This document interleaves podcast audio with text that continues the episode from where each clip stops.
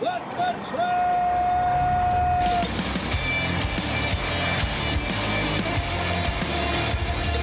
You are listening to Wide the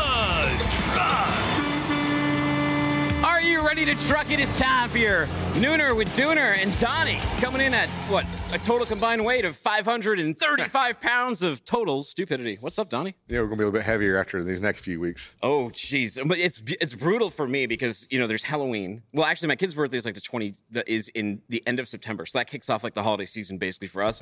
So you got kids' birthday parties, you got a giant ice cream cake in the house, and Halloween comes, you get a ton of candy, and you get Thanksgiving, then my other son has a birthday, then you get Christmas, and it's like easy 25 pounds during this run. I like your... You had the driver on there that had the lady on the hood on your intro. Oh, yeah. Yeah. Well, that was actually a guy that was on the hood. That was all right. By the way, thank you. There's some new ornaments that have gone to the Freight Christmas tree here, the What the Truck Community Christmas tree. Thank you all who've sent ornaments so far. PLP sent one. Understand LTL sent one. C.H. Robinson sent this awesome mug and a moleskin. Who else did we get on there? Understand LTL. Did I say that? PLP? Yep. Oh, you know who? Landstar. Landstar sent a little truck. That was really cool. What do you think? We have the record for. We have to have the record for. You can't see, but I got my Amazon socks on today. Oh, really cool! You must have picked that up at a booth. I must have picked that up at a booth. Speaking of runs, right now you're getting shamed, drivers, for what happened on Snoqualmie Pass yesterday. Take a look at this tweet. They said, "Come on, folks, you can do better than this. We are closed eastbound I-90 at MP47 west of the summit due to vehicles not obeying the traction tire requirements and spinning out and blocking lanes. Please obey the traction tire requirements and know before you go." There was a big mess over there. It was shut down for hours. It's open up now, but hey, drive safe, right? It's winter time. It's December, John. Donnie? There's no load worth a life. They should park those trucks, keep them out of the snow. Yeah. But some guys think they know it all, and they'll try to run those passes. And a lot of them, they can do it. I get it. Park the truck. Maybe they can fly over it. Take a look at this. Rate the strap work. I love a good holiday parade. And look at the one that they set up here. Look at that. I believe those are bicycles that the human reindeers are on. Oh, the guy with the tractor? Yeah. There's a tractor in the back. King Spud CEO says they never seen a loader bounce off the back wheels, have they? Does this look dangerous to you, Donnie? Nah, they got it. They're good. These guys know what they're doing. Road says we're on the move. Robert Peterson says that is a 10 for strap work and 1,000 for the ingenious idea. And Frank McCabe says these Peloton ads are getting a bit ridiculous. I guess with all that bicycling. I think they ended up safe. Nobody died in this one. Donnie, do you think we need a trucker Barbie? We do not need a trucker Barbie. What are you talking about? What makes you say that? I don't know. I've heard so much Barbie stuff over the past year. I've never even seen the show, and I'm tired of it. Well, what if the ladies want it? Then they can. The ladies can do whatever they want. Happy wife, happy life. This is like Congress talking to a university. This is an easy answer, Donnie. The answer is yes. The answer is yes. And there's TikToker trailer slang, and we covered this with Rachel, and we're covering it on Monday. Transforce is coming on the show, but she saw that we put this out there about trucker Barbie, and look how excited she is. Let me just say, if you go back on my videos, like months ago when the Barbie movie came out, okay, I made a video, several videos, and I even messaged Mattel and Barbie to make this happen.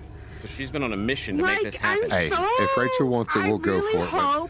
I'm so happy. I can't do the color pink. I have gone through the list. I can do purple. Okay, the list. That's because I grew up around Crown Royal. Well, Donnie, you don't have to buy this. Maybe like the ladies Barbie who need the support and the young girls who need to be inspired. It reminds me of the pink Cadillacs. Yeah. What's the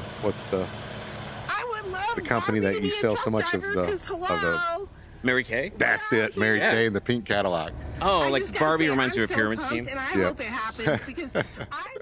Well, she was awesome. I'm excited. I hope this happens for you, and we'll cover it more with Transforce. By the way, this has been like the year of labor action. There's a strike over at DHL. Take a look at this, Donnie.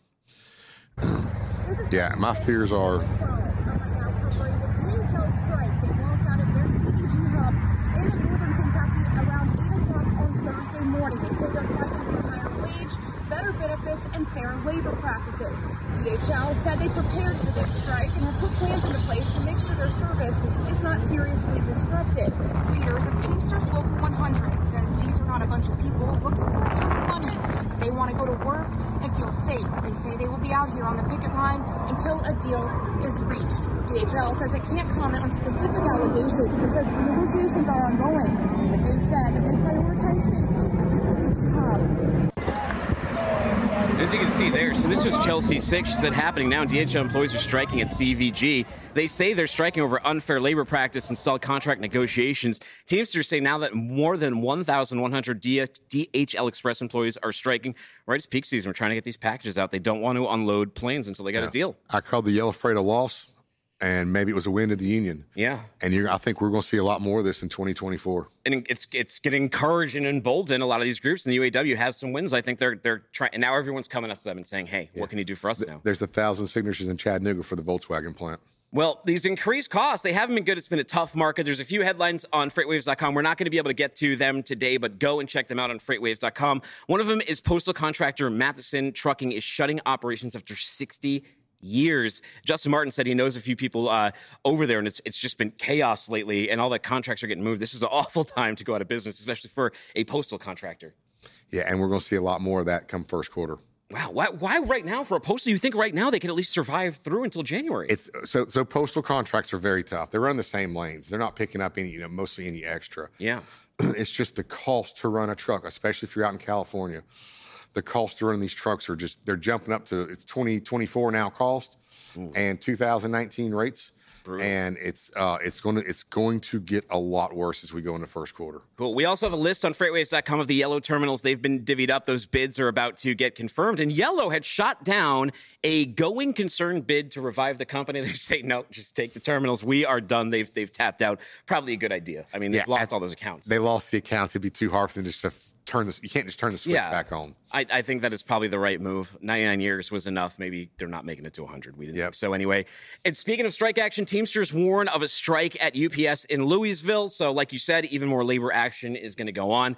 And FMCSA issues policy on sexual assault among truck drivers. Really interesting article there. Go to FreightWaves.com and check them all out. But we have an awesome show today. We're going to be talking to you about what Sonar data is saying about the freight market. We'll look at truckload. We'll look at rail. We'll look at ocean, and we'll look ahead to 2024. Freight Ninja, they're on a mission to fix truck parking. There's only one truck's parking spot for every 11 trucks. The issue caused drivers an estimated $5,900 a year. Two great gentlemen from there are coming on. Urban drone delivery is Matternet's goal. We'll find out from a couple gentlemen there what's going on in the urban space with drones. And Simply Trade podcast, those guys are coming on to talk about if Santa Claus is a smuggler, and they'll talk a little bit about how imports actually work, how Christmas gifts actually get under the Christmas tree, Donnie. But let's start with you, and let's look at what the hell is going on in the freight market, and let's start with outbound tender volumes. Donnie, what are we seeing? So when I speak, I'm speaking from the carrier perspective. Okay. Because that's far different than what the shipper perspective is. So our outbound volumes right now, they've dropped down to, let's call it 11,700. You can see the chart, 11,660, I believe. That's still pretty healthy. But as you can see, we hit the holiday season there. That's Thanksgiving, that big drop there. That's a 7-day rolling average. So we're missing one day. That happens every time we have a big holiday. But after that, it recovered, and now they're headed down. And contract freight is going to start dropping off as we head through December. That's what it does. That's a seasonal action. Everything needs to be at the DCs or at the stores before Black Friday. Sure. And that's what their goal is. After that, there's just going to be some resupplying. So volumes are going to start to drop down. Now, we have way too much capacity in these markets. So when you start divvying that freight up between now that we have way too much capacity, it's going to get worse throughout December, and it's going to be pretty bad in January and February as well. Yeah, I mean, as a carrier right now, you got to feel like most of your wins are coming from that sense of urgency to have gotten freight into the market for the holiday season. It always tapers off into the new year. But we also see what that does to tender rejects, which they look like they've dropped again, Donnie. Yes, but there's two big forces pushing rejection rates down. Okay. Number one is overcapacity. So these big guys are trying to get everything they can. The other is the high price of diesel fuel. The national average is still $4.22. Well, if you can pick these up and you have a fuel service contract, that's why they're staying in those contracts right now. Spot rates when you run lanes, they're 50 cents to $1 per mile cheaper than contracts right now. So they're definitely wanting those contracted freight right now and the fuel surcharge. The split between wholesale and retail diesel cost is $1.57 today. Well, if you have a fuel contract with Pilot, et cetera, for your trucking company, you can actually be generating profits off of your net fuel surcharge because that split's so wide right now. It does allow for diesel to continue to come down. That's a good thing, but we're still way too high on diesel, and that's driving the cost up. Spot market rates, they're going to trend up all the way to Christmas Day, and a slow upward trend. But your rejection rates are not going to probably get any more than 5%. That blip where we saw it up at 4.75%, that's probably that holiday freight, right? That was getting closer to Black Friday. We're back down at 3.37%, which is anemic. Yeah, and next thing, I don't think it's going to break 5% for Christmas either. But that's for two different reasons. The spot haul national average, pretty low too, $1.63. That doesn't have fuel. I didn't throw the chart in there, but that's the rate. But Thomas Wasson, he said this, all-in spot rates performing higher than 2019, but lower than the previous 3 years. What's interesting is removing a fuel surcharge, which is what I did. Line haul rates have been following 2019 levels. Yes. So if you take, if you throw it up there, the NTI, it looks like it's got a little gap above 2019. Well, that's because our fuel is double what it was back in 2019. So you're getting, 25, 30 cents more per mile on your fuel surcharge. Well, you take that out and do the NTIL, and line haul are very close. So again, it's 2019 rates, 2023 prices. Are we seeing this market bleed out any authorities? I know we've talked about that before. What does it look like in December? All right, so this is a good chart here. I want to back up first to COVID. You see the big spike there? And I've done an average. And during the COVID, and I only did 1 year, but there's 6 months before and 6 months after, we were bringing in almost 1,500 new authorities. And the reason we measure authorities is to have an active authority, you have to have active insurance. So we were bringing in 1,500 trucks almost or active authorities per week. Ooh. Now, that could have been one truck. It could have been five trucks. Most of these are probably owner-operators in one truck, but we can't say that. Now, when we get to where the beginning of 2023, now the average is negative. So there's more trucks exiting each week than there are coming in. But that average is only 460. Mm. So if we take the entire number that entered during COVID and take our average of less than 500, it's going to take 6 years to get back to where we were. Whoa. So I think we're going to see these active authorities start picking up during the first of the year of people going out of business.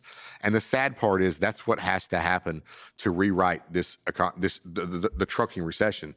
The volumes are there. Everything's actually pretty good. Yeah. Except the overcapacity is running rates down and causing all the issues. We are seeing some interesting effects, though. Like, for example, look over on rail here. We're seeing a bump up in rail. Is that due to we've already got our freight where it needs to be, and now we can basically do the road version of slow steaming and put this on rail? Well, what's going on here? We'll get to it. We've seen some strong imports still coming in. Yeah. And when the imports come in, about 60% of that goes to the rail. So now what we see on the rail right here, even though it goes by rail, it's still going to move by truck eventually. Mm. It may not move as far, but it may go to Chicago and then run 200 miles on a truck, 50 miles, may go to a warehouse there in Joliet, but it's still going to run on a truck. And what we've seen on this screen right here, that's probably going to be on trucks in the next few weeks because that's actually in the U.S., already through customs, on the rail.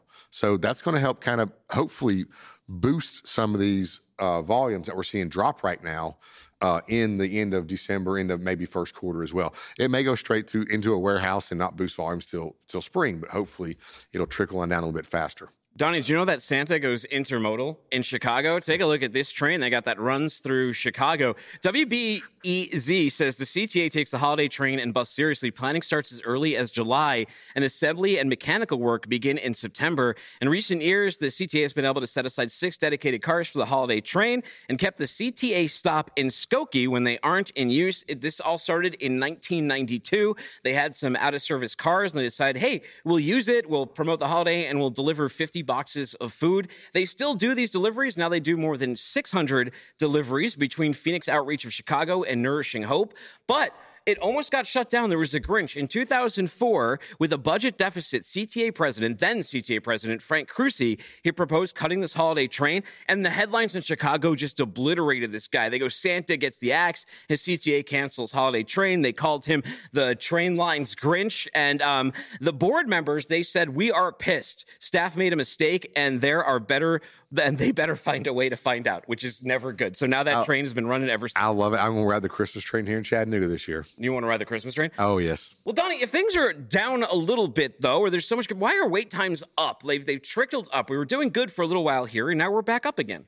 All right. Well, they would have technically pushed up here right before the holiday season. But it depends on, you know, everybody's trying to run thin right now. Yeah. And that can be an issue. Normally during the holiday season, they hire in a lot more people to come in and work the docks, knowing that they're going to be a lot busier.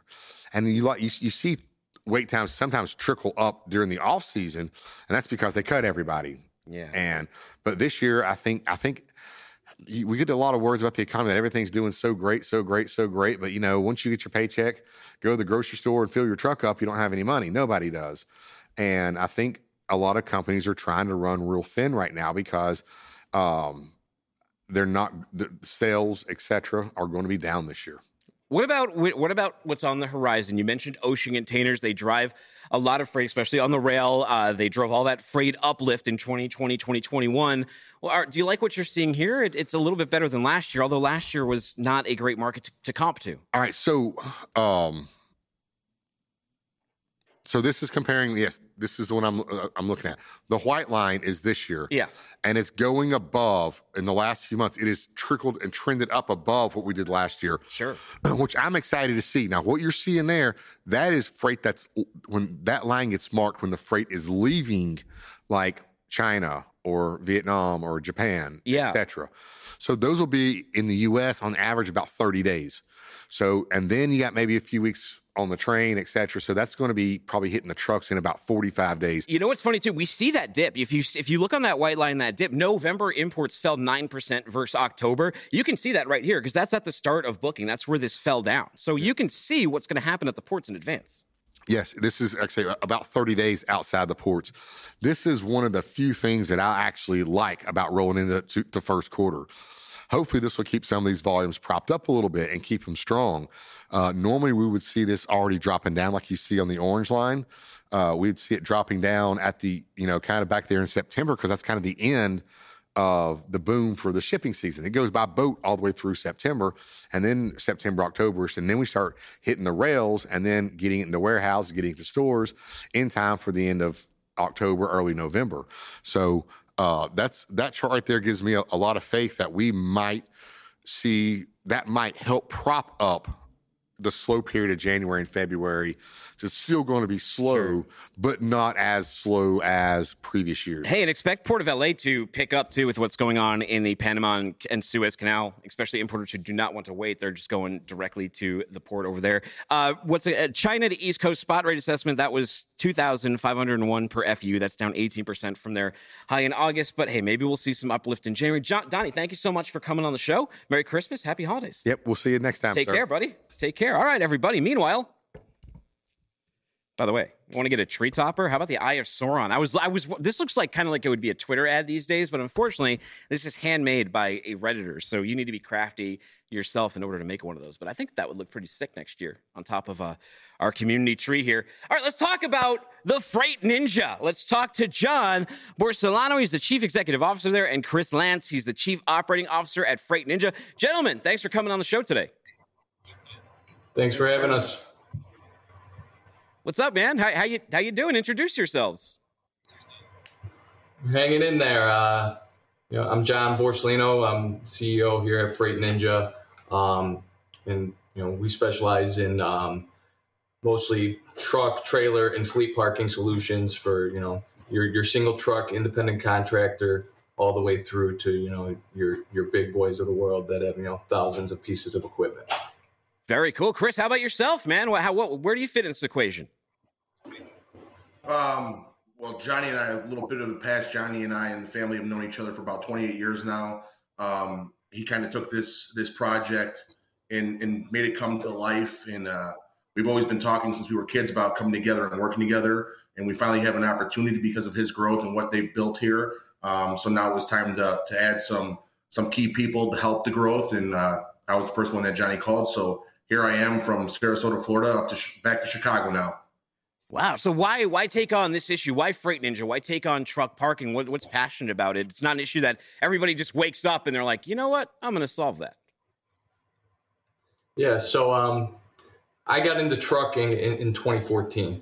So family-run regional trucking company called Legend. Started that in 2014. We've grown that in both Chicago and Memphis markets, mostly specializing in intermodal freight.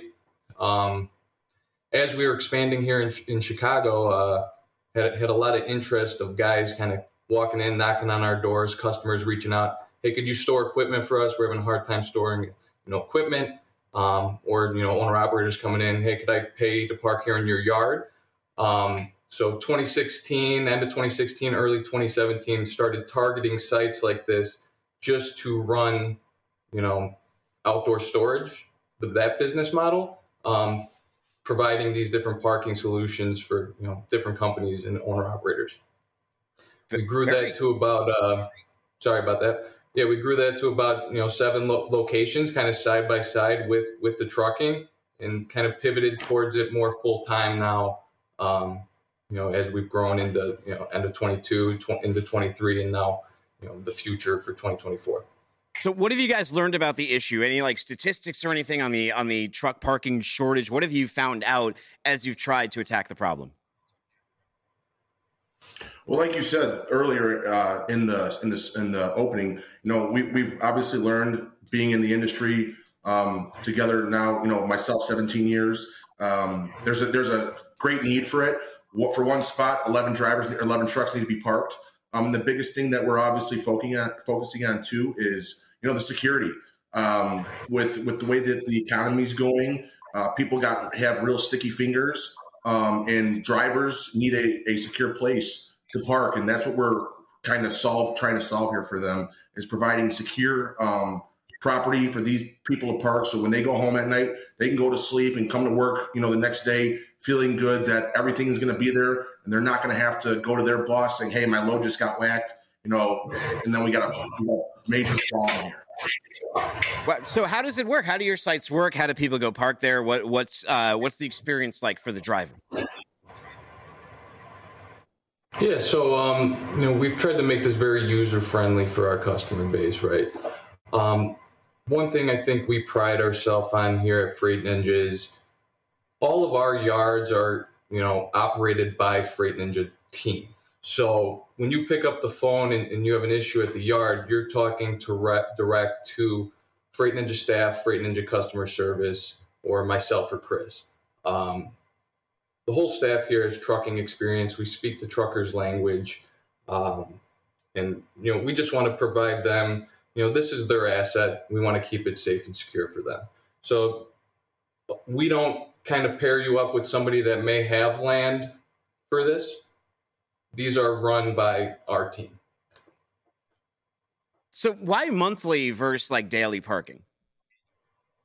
So I think in our past experience, what we've seen is that, we like to build a community, and people take accountability for where they're at and what they're doing. When you get those nightly guys, you see a lot more issues, in and outs. There's no community feeling. You have a lot more problems because they're not taking care of their home. So that's why we kind of haven't gone into nightly parking yet. We've been approached by a couple companies to get involved in that, but we're just not ready for that, because we feel what we're building here is a little bit more intimate. And like I said, like Johnny had said earlier, we take pride in what we do, and we're not worried about generating that quick dollar. We want to provide a solution, a great solution, and keep growing from there, from what we've gotten great at, and what we lead, this industry in, is providing a parking solution for our great customers, and obviously working with, those landowners that have land or investment capitals, companies, and all of that to fit their needs as well. So we're more focused on building a partnership and not the in and outs, because that's when you see more problems happening, like at the truck stops on the side of the road or whatever. Those aren't secure. People are constantly getting hit in there.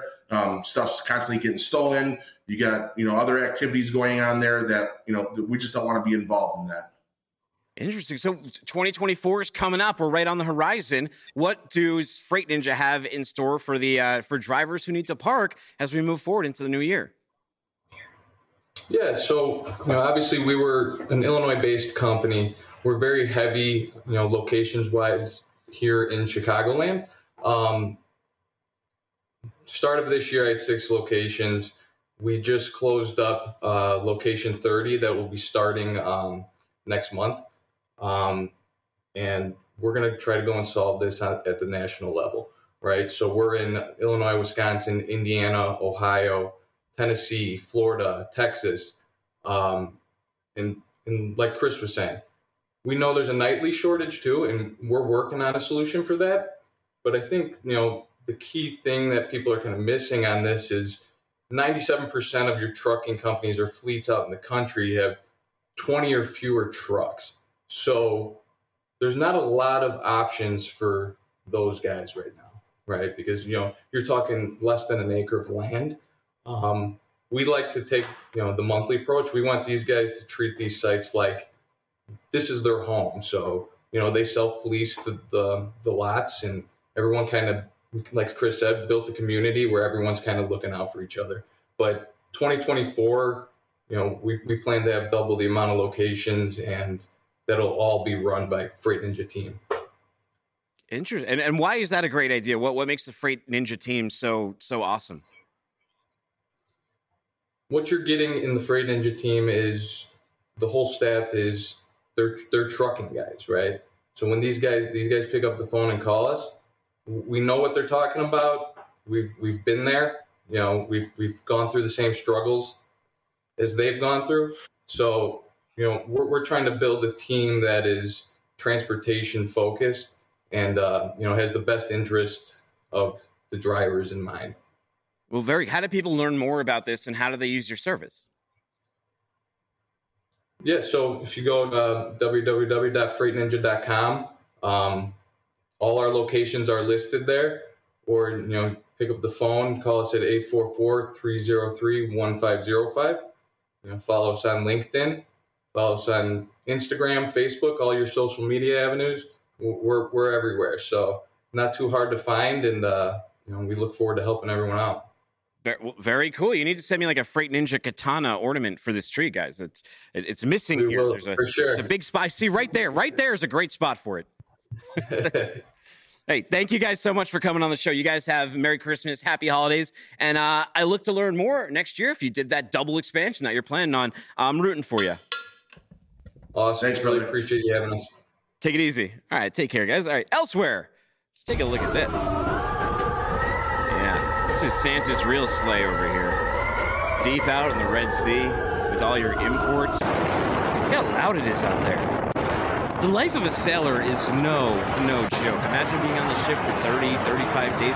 And that's just like to call a port. Usually they're out on much longer runs. It's not like you go to the port, then you're immediately off the ship. Look at this guy right in the water.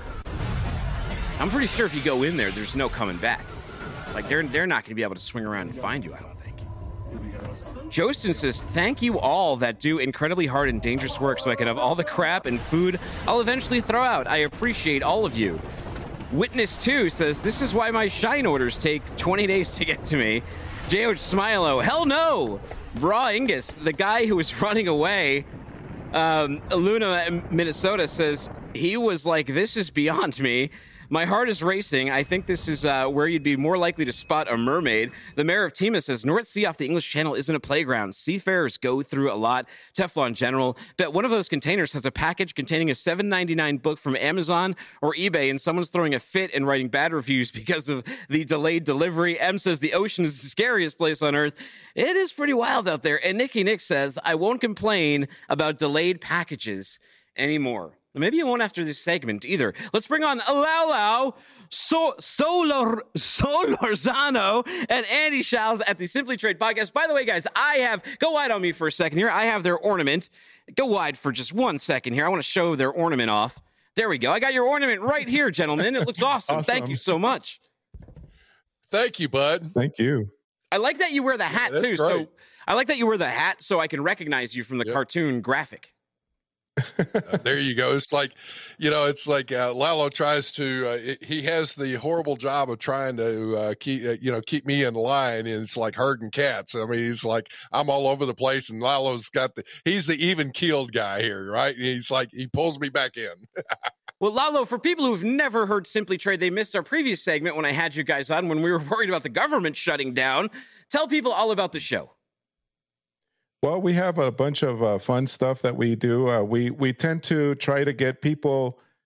Imagine going to a conference. You guys just finished a conference earlier last month, and all the cool stuff that happens during the talks and the sessions during the conference. But it's even cooler when you get together at the bar or at the lunchroom or dinner, because that's where the real conversations take place. So that's exactly what we did with this podcast, is just getting a bunch of friends together and people in the industry and talk as if we are in that lounge or in that bar or in the dinner, you know, just talking about trade. So that's the gist of the whole show. Well, guys, I hear what you're putting down, because I started out my career in the compliance side. I worked global trade with FedEx Trade Networks. There was a lot of imports, mostly footwear. Reebok was my account, especially when I was in the import side. I dealt with a ton of that. But it was very interesting. You guys did a show about a year ago, and it was, what if Santa was a smuggler? But I want to go even before that, before we even get to Santa. What if Santa was just a consignee? What if Santa just had a shop in America, and he had to get some goods from China to the U.S. for the holiday season? What does an actual consignee go through to make that happen? Well, I'm going to jump in here and say I'm going to challenge you a little bit, because in Santa's world, he would be the shipper exporter. That's right? True. And so it would be the kids that would be the consignee. The kids are the one, and from customs perspective now, is that the consignee would be considered the importer. They're the ones causing that item to be imported into the U.S. So if they're going through and Santa's North Pole factory could not produce everything, he's obviously most of the toys are coming out of China. Now you've got all the scenario there where you're having to, you know, have it manufactured, do all the things you need to do with all the IPR, which is intellectual property rights. In other words, copyrights and all that. You got to make sure you're approved on all of that, and you pay out the appropriate royalties whenever they're sold. But as they're imported, there's another thing that comes into play before you even get to customs. Does that toy comply with the Consumer Product Safety Commission, or CPSC? That's a thing that sets the standards for kids' toys and all that, so there's no choking hazards or it's not dangerous and all that. So you go through all those messes and everything, but as it goes through, here's the thing. Santa, who has, you know, it has knowledge of who's getting what, because remember, he's got his list, and he's checking it twice of who's naughty and nice. So if you're on the naughty list, you may not be getting the nicest gifts. You may be getting some things that are kind of on the bad list, but even if you're on the good list, and as it's coming through, you know, here's the thing is that poor Santa's not declaring that manifest of what's on his sleigh to customs. So it's going to be a problem there where he's circumventing not only the duties and taxes, which would be about 3 to 10% on toys or whatever, give or take a little bit. But if they're coming out of China, you have the China tariffs or the 301 tariffs. So that's another 25% on top of that. He's circumventing all that kind of stuff as he's coming in and delivering that. So, you know, Santa's got an operation here. He's been doing this for quite some time. He seems to be pretty slick with it, but you know, the FAA and NORAD keeps trying to track him as he's going through the different airspaces and whatnot. So he seems to somehow be able to get through airspace, bring those goods in, get them delivered without getting them declared. So it's like, we got a problem here. Well, so let's say he's not circumventing. He is actually a shipper in the U.S. He goes, I got this toy product. He got it approved, right? Now he's got a tariff number, and he's got to order pallets of these, and he's got to get it FOB. He's got to pick his Incoterms. There's a lot that Santa has to decide here. What's his next step? Right. Well, at this point, you're going to... Oh, go ahead, Lalo. I'll let you jump. No, I was going to say, well, he's running on a just-in-time environment. That's a big problem. You know, how are you going to get all of that in less than 24 hours? I mean, it's kind of crazy. I mean, that's one big problem that he has. The other thing is he does need. There is something, if you're coming in by vessel, you saw that ship in that previous segment, in that previous clip. They do need to file something called an ISF, which is a 10+2. Which is advance notice of what is coming in through a vessel, through an ocean vessel. He's coming in through air. So, Andy, I think you had a little bit more information on that one, but coming in through air is, I think, 2 hours or something like that, and he can clarify that. He does need to go through his broker, because I'm sure Santa's not a broker, so he needs to go through his broker to file all his entries, and so he would need to actually take care of the entries and make sure that everything goes through correctly. then he's good to go. But I mean, usually, like I said, running a just-in-time environment is going to be pretty tough, especially when you want to deliver toys in one evening, in one night. I used to do some of that air freight footwear, and I'll tell you something. I was on the broker side, so I would get the arrival notice, and I would have to do the entry. And almost every single time, the China factory is always going to send you the wrong tariff number. If you're a shipper, please do not go by the tariff number the China factory sends you, because it's very, very often completely wrong, and your customs broker will look at it and go, they don't know what the hell they're talking about. Well, and here's something that's important. Talking about planning for when you're importing this. If you've got your purchasing or your sourcing group, they need to come up and say, here's the harmonized tariff number that when this particular commodity comes in, you need to provide the harmonized tariff number that you want on that paperwork. So, don't use the harmonized tariff number that somebody else provides. Use the harmonized tariff number that you're providing to them, and they should be putting it on the paperwork. So that's one key thing. And I'll tell you this, a lot of people will say they don't have control over their vendors, if you will. And I'm like, well, wait a minute. Those vendors seem to know what to ship, where to ship, when to ship it, and what to put on the paperwork so they get paid. The compliance side of it is like, you just not exercised your authority here in making sure that your purchasing group puts in the appropriate on the purchase orders. Here's how to describe it. Here's the harmonized tariff number. Here's the declarations and all those kinds of things. So what happens if I do end up on that naughty list? We've all had this happen. If you're an importer, you get hit with a VAC-6 exam, a customs exam, an intensive exam. They want to look at my freight. What's going to happen to me now, Lalo? Oh, boy. So you're going to, well, first of all, the kids aren't getting their toys in time. There's no way, we're delayed now.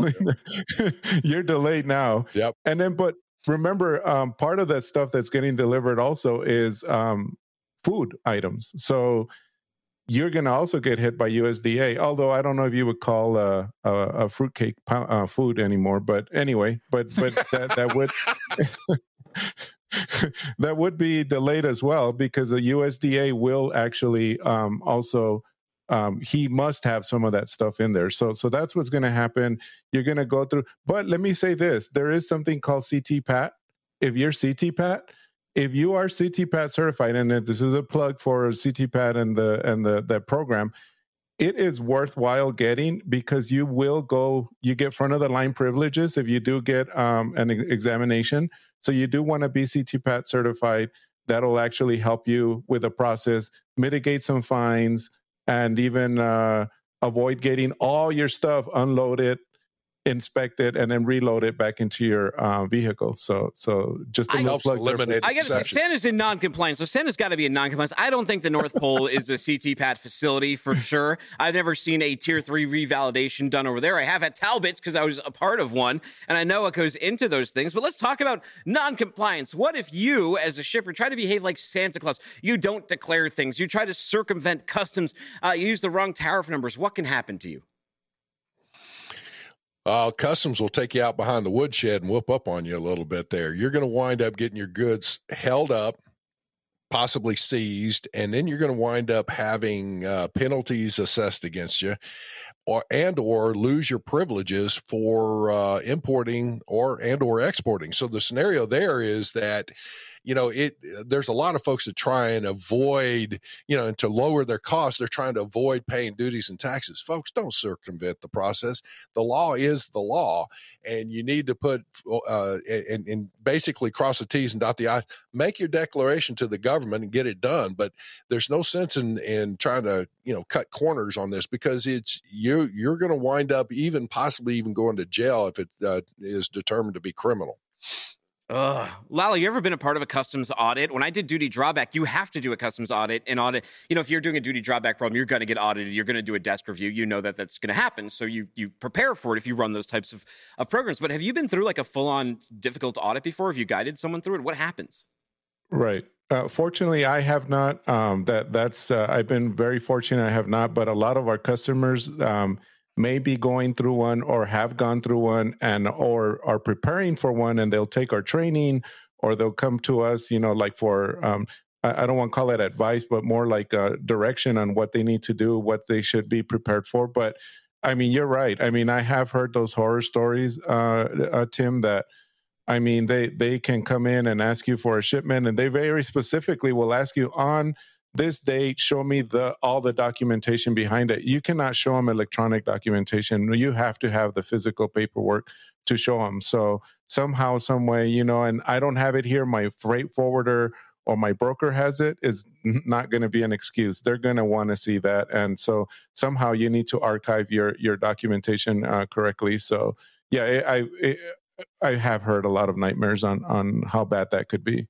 Yeah, and that's the problem too, because a lot of times companies will run the program for a year, two, 3 years. The audit comes up and they don't realize that they were using some wrong tariff number. Again, a lot of times it just comes from the factory, but that's not an excuse. That's not an excuse in the eyes of customs. Oh, I didn't know. You should have known better. When the audit happens, that's where you're going to find out about it. Andy, what advice do you have for shippers and importers to not be a smuggler like Santa Claus?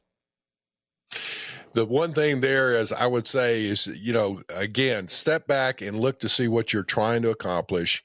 Is it really worth the risk as far as trying to cut corners? And really it's not. And at the end of the day, as you're looking through and doing these things, if you have questions, get some advice, get some experts in, whether it's a consultant, whether it's your broker, whether it's a customs attorney.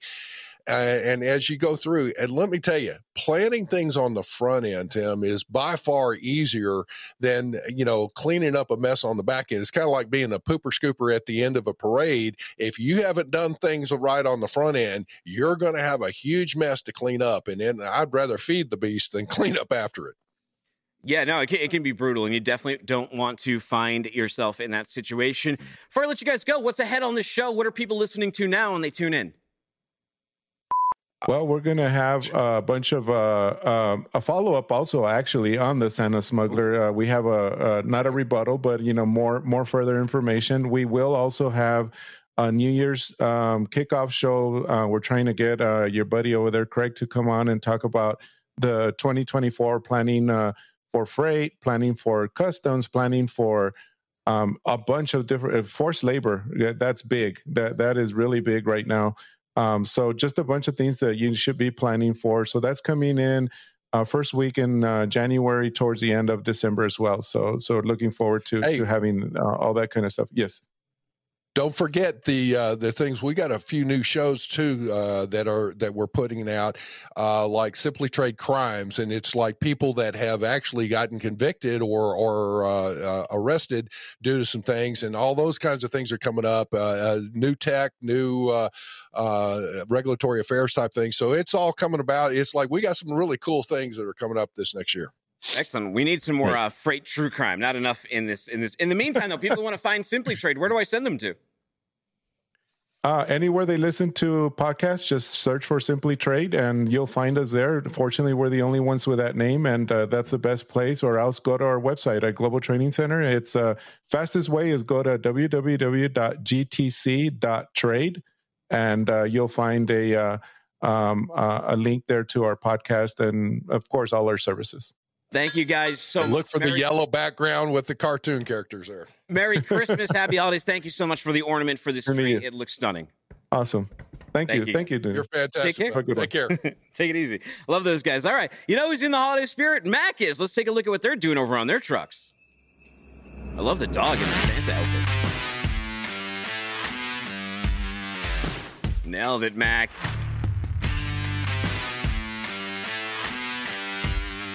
I think that was a little red truck hauling a Christmas tree.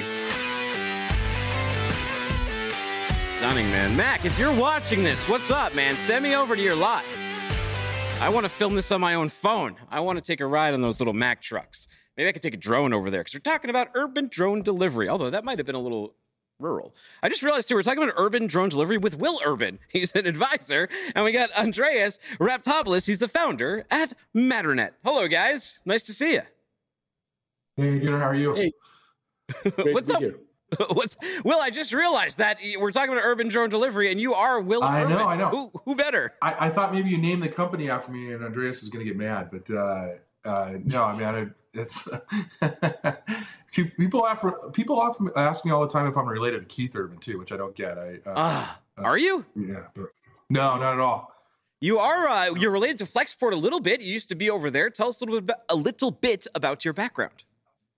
Yeah, I've been in supply chain my whole life. I've had kind of two big moments. I met Peter Rose, who's the founder of Expeditors, when I was 22 years old, and I spent 25 years there with the company in all kinds of various roles.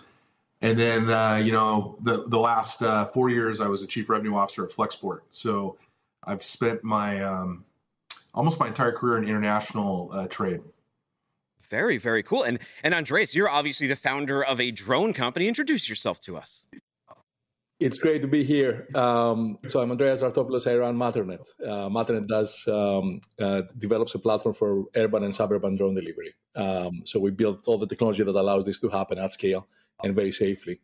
My background is in engineering. I've always been an entrepreneur. Around 2011, I saw what was happening in the DIY back then, drone movement, and I thought this is going to change how the world moves goods from A to B. Hence, I founded Matternet, and we've been pioneering the space since. Interesting. Will, why? So you were on the global trade side. What's your interest in drones? Why are you over at Matternet? Well, I think there's two big interests for me. One is, traditionally, drones have been thought of in supply chain and getting to rural areas, and a lot of it around humanitarian relief, right? Medicines, critical items, that kind of thing, where maybe roads or infrastructures were taken out from a natural disaster, or they just didn't exist to help people in need. And actually, Matternet's done a lot of that type of work. But more, if you think about congestion in urban areas, the one-off deliveries in today's world, whether it be e-com or pharmaceuticals or any kind of critical line down manufacturing parts, drones are just a much more efficient, cost-effective way to deliver that final mile delivery piece. And it's certainly not to replace trucking companies. It's actually, our truckers are live humans. It's an enhancement to do that final mile where, most things run on a delivery schedule, and things are consolidated and moved on routes. In the point-to-point delivery world, drones can move much faster, efficiently, safer, and so we think it really augments and improves the overall delivery of cargo attached to a great trucking effort. And then I met Andreas, and he's so passionate about it, and this company is so far ahead of everyone else in the space. Because they've really spent the last year, 10 years working on the technology and, more importantly, the regulatory approvals, which is a huge undertaking in and of itself. And I guess, hey, too, Tim, it's the 15-year-old boy in me. Drones are cool, and I'm just really excited. That's valid. Working with them, they're a lot of fun. So that's valid. Yeah. Andreas, you're the founder. Is that the same? Do you remember when you were like, you know what? I got to start a drone company. The world needs it. I'm ready to start it, and it's got to happen. What was your mission back then? What were you thinking when you started the company? Yeah, it's kind of like that. I mean, growing up, I had the usual fascination with everything that flies. And I think around 2010, I started asking the question, has something changed in the technology landscape that would allow us to build a flying machine differently? And I came across drones, and back then there was like a DIY movement, people strapping sort of cameras on like little helicopters. And I thought this is going to change one of the most fundamental things that we do every day, right? Getting things from A to B is going to be completely sort of transformed by this. It's going to have huge applications in places that are not well served by roads or do not have at all road infrastructure. And it's going to really help us, become way more efficient on how we move goods from A to B in cities, right? So that was the theory back then. In 2011, we were really the first company that started talking about this. We've always focused on the commercial applications of drone technology, and we're the first company that really talked about this big sort of civilian vision of how you bring this technology to sort of help take our civilization forward, if you will. Today we stand here, having developed technology that has been certified by the most advanced aviation authorities in the world. As Will mentioned, we've spent a lot of time working with regulators. Here in the US, we're the only company today that has a drone delivery platform that has been certified by the FAA. We got what's called type certification. There's many other things that are required to be able to scale drone technology. We have all of those things now lined up, so we're ready for scale as we commercialize further. We spend most of our time doing healthcare delivery, right? You know, when you have that urgent blood sample that needs to go from a clinic to a central lab so you can drive very fast diagnosis and really accelerate that patient journey. We can do this with a drone much faster than you can do it with a car. To give you a sense, we can transport something in a city like Zurich where we've been operating. Yeah, Andreas, hold on a second. Let's talk about that video that we just played, because I saw there was a few interesting things. First, there was the sort of like the giant sci-fi spore that like it looks like you put the red box in there and it hooks up to the drone and it flies and it has to find another spore. Tell us how like this works and how do you commercialize this? Right. So this is an example here of our system operating on the back of a hospital, right? So this nurse here is transporting, wants to put a blood sample urgently to the main lab, right, for analysis. And instead of calling a car to do that, and it could be like a couple of hours to get that done, she just puts this into our station. We call this asset here a station. And then, she goes back to her desk and everything else is like automated. So a drone comes in, picks up that package, swaps a battery if it needs to. These stations also hold batteries, and then goes to another station, deposits there. Someone gets a notification, they can walk out and get it. And that end-to-end journey may be like 5 to 7 minutes to cross 3 to 5 miles compared to a couple of hours to do it with a car. So I've had a lot of drone companies on here, and a lot of their solutions, it like goes to someone's house and it parachutes out of the drone. This looks like it has a box. Is this only for healthcare? Is there like a home delivery aspect to this? Yes, there is a massive one. And in fact, we are now setting our sights firmly in that space. So, you can feed the system. This station that you saw there could be outside the restaurant, right? And you can put a small package that goes to somebody's backyard there. And then when the drone arrives autonomously to someone's house, it descends at an altitude of about 60 feet and then tethers something down with on a small tether. So it's a very, it's a really great way to get somebody's, food or e-commerce package in their sort of backyard. And it's extremely fast. It's really good for the environment, right? I mean, instead of moving a 2-ton car to move that, 2-kilogram package, you have like this very lightweight aerial asset. You don't create traffic. You don't create emissions. It's really next generation transportation. What are the economics of drones? Like, how many deliveries does someone have to do in order for it to make economic sense, and all the R&D and all this goes into it? When does this sort of become, or maybe it already is, when does this become viable, or is it viable, and how do we get there? Right. That's a really one of the key question that companies like us are trying to answer right now, and I think the whole of the ecosystem, right? So the short answer is that you need scale, right? You need scale in order to be able to produce these aircraft at low cost, and you need scale in order to be able to really move a lot of deliveries through a network. So, our view is that the way that we're executing our plan, we're really focused on citywide networks, right? I'm sitting here in Silicon Valley. We envision that in a place like this, covering, my city, Palo Alto, and Mountain View, the neighboring city, and a few others, you may need like a couple of hundred drones in the sky operating autonomously, just fulfilling packages every day. And each one of those drones could probably do 3 to 5 deliveries an hour, right?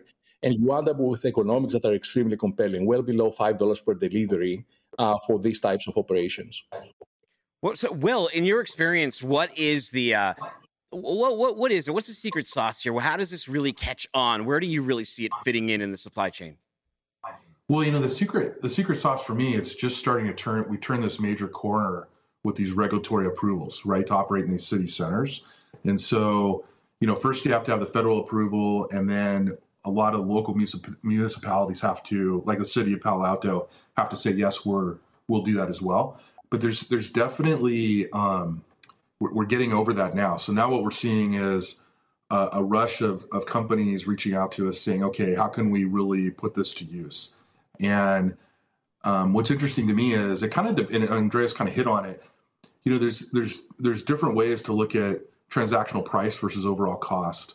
And sometimes that transactional price might be a little bit more, but the overall cost goes down, especially in pharmaceuticals and hospital networks and things where you know, if you think about it, a great example is you go in and have your blood drawn, say at, you know, one of the major places like LabCorp or something like that. And all day long, they're taking these samples and they batch them, and then the FedEx truck block, you know, backs up. And then they take all those samples to a lab. They're 20 minutes down the road. And then during the night, they run all the tests. And then in the morning, you have your results. But if you had something that was moving back and forth constantly and over, you know, putting that flow of goods into that lab every hour, you get your test results back faster. It's a better customer experience. And in healthcare, some of those things matter, right? The test results and things are important to get back right away. Two, it evens out the flow from a work standpoint and labor standpoint for that lab. And then, of course, it's way more cost effective because, you know, in the courier world, all you're doing is paying, you know, you're paying for that box shipment by shipment by shipment, which is predicated on that delivery and then being able to consolidate it all together. So in those kind of scenarios, which there's a lot of them, we see this incredible combination of cost savings, better customer experience, better on the environment, and just having more information at your fingertips quicker. And Andreas, so, one of the challenges of getting to your doorstep is safety and sound. Sound is always, drones can be loud, right? How do you mitigate both of those? It sounds like you're doing some. You're in terms of regulatory thing, you guys are doing a bang up job. You covering sound as well? Yeah, absolutely. The type certification process is an extremely rigorous process. It took us 4.5 years to go through it. You need to, go through a bunch of tests, including sound, cybersecurity, which is a major concern, like, you know, all your security protocols and how do you make sure that you don't in any way sort of jeopardize someone's privacy or security and safety. In the sound question, I think that's a really good one. Early on, people were doing experiments like, you know, communities were finding those annoying. We found a way to really deal with the problem, very well. So, you know, you won't really notice this aircraft when it's flying. When it comes to your backyard to do a delivery, you know, you may hear it for about 20, 25 seconds, right? And it's like a very fast in and out thing that is not a nuisance to the community. So, you know, I would say safety is really the cornerstone, and you have to prove that. And beyond that, like, sound and privacy are the two key things that one has to solve for scaling a service in this space. What do we have to look forward to? We're almost out of time, so I was curious, what do we have to look forward to moving into 2024? What's coming next from you folks? Well, hopefully you're going to see some big deployments of Matternet drones in some key cities around the U.S. We're just in the process of working out some deals and agreements with a number of commercial customers to be able to do that. So I think that's the biggest thing. A lot of people in the space, but again, like Andrea said, we're very focused on the commercial environment. And, you know, hopefully we'll be able to see those drones in the skies more than just the tests or the one-offs here very shortly. Well, that'll be very cool. Andreas, where do people go to learn more about the company and see your services? You can look up at our website, mttr.net, or you can just Google Matternet, Network for Matter, right? And you'll see everything about us. You can follow our LinkedIn page and our Twitter feed as well. Very exciting. Well, hey, guys, thank you so much for joining us on the show today. You both have a very happy holidays, Merry Christmas, and I'll catch up with you in the new year. You too. Thank you. Thanks for having us. Great. Happy holidays. Thank you, guys. Take it easy. Happy holidays. Awesome stuff out of those gentlemen right there. We got a great show also coming up on Monday. Stick with us. Let's just pull this sheet up right here. I'll let you know who's coming on. I mentioned in the beginning, we're talking to Transforce about their push to bring a Barbie to trucking. That's Kelly McGurk. She'll be here. Scott Cornell from Travelers Crime Specialist is going to be talking about theft going on in the supply chain, what we need to take care of there. We got Kathy Close from JJ Keller. They're going to have a report on this year in freight. Reliance Partners going to be back on to talk about this year insurance. And then we've got the creators of Supply Chain Bingo, a father and son team of Zach and Max Schubert. They're going to show us how to play the game. Maybe it's the perfect holiday last minute stocking stuffer for you guys to get. I wonder how their network is set up. I wonder if they're getting hit by any of these surcharges, these postal surcharges that we hear about. Well, hey, thank you everyone for joining us on episode 662 of What the Truck. You can find me at Timothy Dooner. That's D-O-O-N-E-R. You can find this show at FW What the Truck across all your social media platforms, including TikTok. We got the Twitter, YouTube, Instagram. I don't know, what more than you need. You can find all these shows on our YouTube channel. Take care, and don't be a stranger.